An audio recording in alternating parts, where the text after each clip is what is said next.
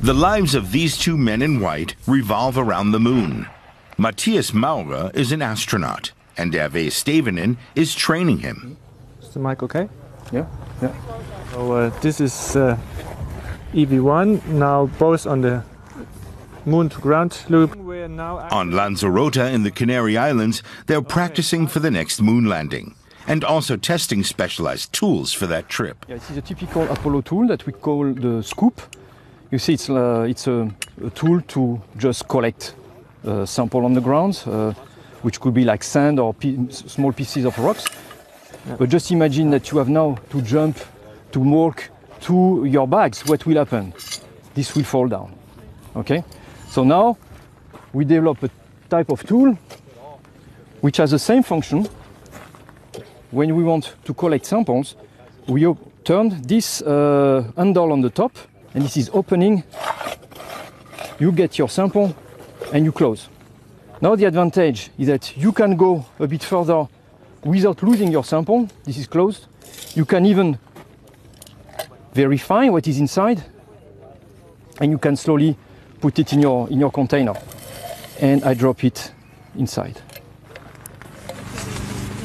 And guys, uh, let's proceed. Uh, so the next step for you is uh, transfer the tools and move to the sample site. Okay. Okay. Proceeding. Lanzarote's volcanic surface is an ideal place for astronauts to practice how to gather rock samples on the moon. Careful. CB11455, which is a mark as a sampling site. Let's try to the get. Let's see if we can get a rock with that. One of these rocks. The landscape here is quite lunar in many respects. The igneous rock here is similar to that on the moon. Its surface was formed by volcanic activity, just like this island off of North Africa's west coast. Nice.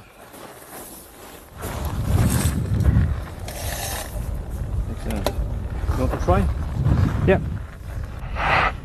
Loredana Bessone is heading up the training. Geology is important because it's the history of our planet and our solar system. And for us, planetary surfaces are still ancient remains of the origin of the solar system. And that's one reason why researchers are eager to examine more real lunar rocks. Just as in an actual moon mission, the scientists are on hand to give guidance.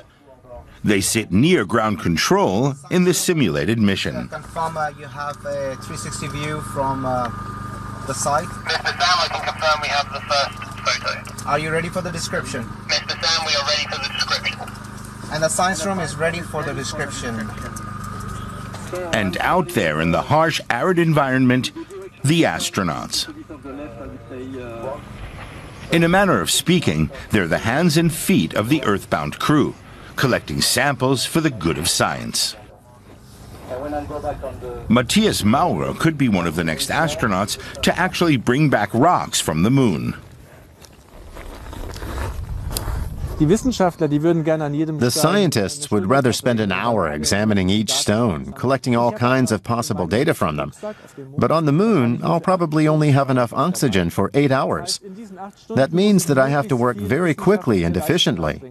Einbringen. There's no room for mistakes. man muss Sehr schnell und effizient arbeiten, darf aber keine Fehler machen. And that's the combination of constraints that you learn to deal with here. To exploit your available resources, zu nutzen, auf be aware of your own safety needs, and complete the scientific tasks with 100% reliability. die Kombination, die wir hier lernen. But to the untrained eye, rocks all look pretty much the same, whether here or on the moon. Gray dark black, which is more the the standard look like that we have in the area. So, to ensure that they don't just pick up any old stone, astronauts are also trained in geology.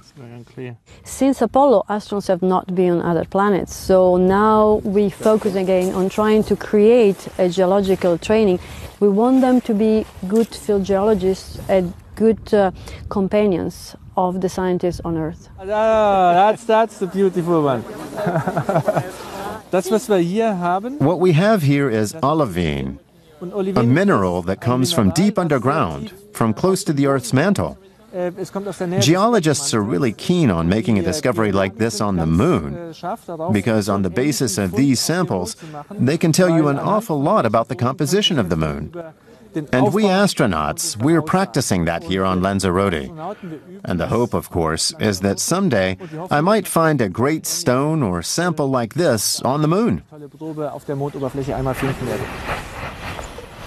More than 5,000 minerals are known here on Earth. On the moon, astronauts encountered fewer than 100 so far.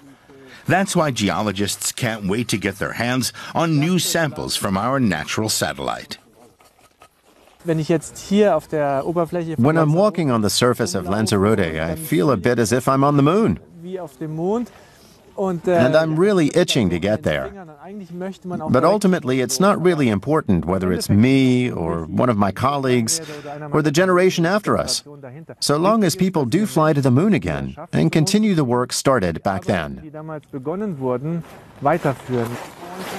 There are still many scientific questions left to answer on the moon, answers that could even help us discover other habitable planets. But for today, the two men have definitely done enough moonwalking.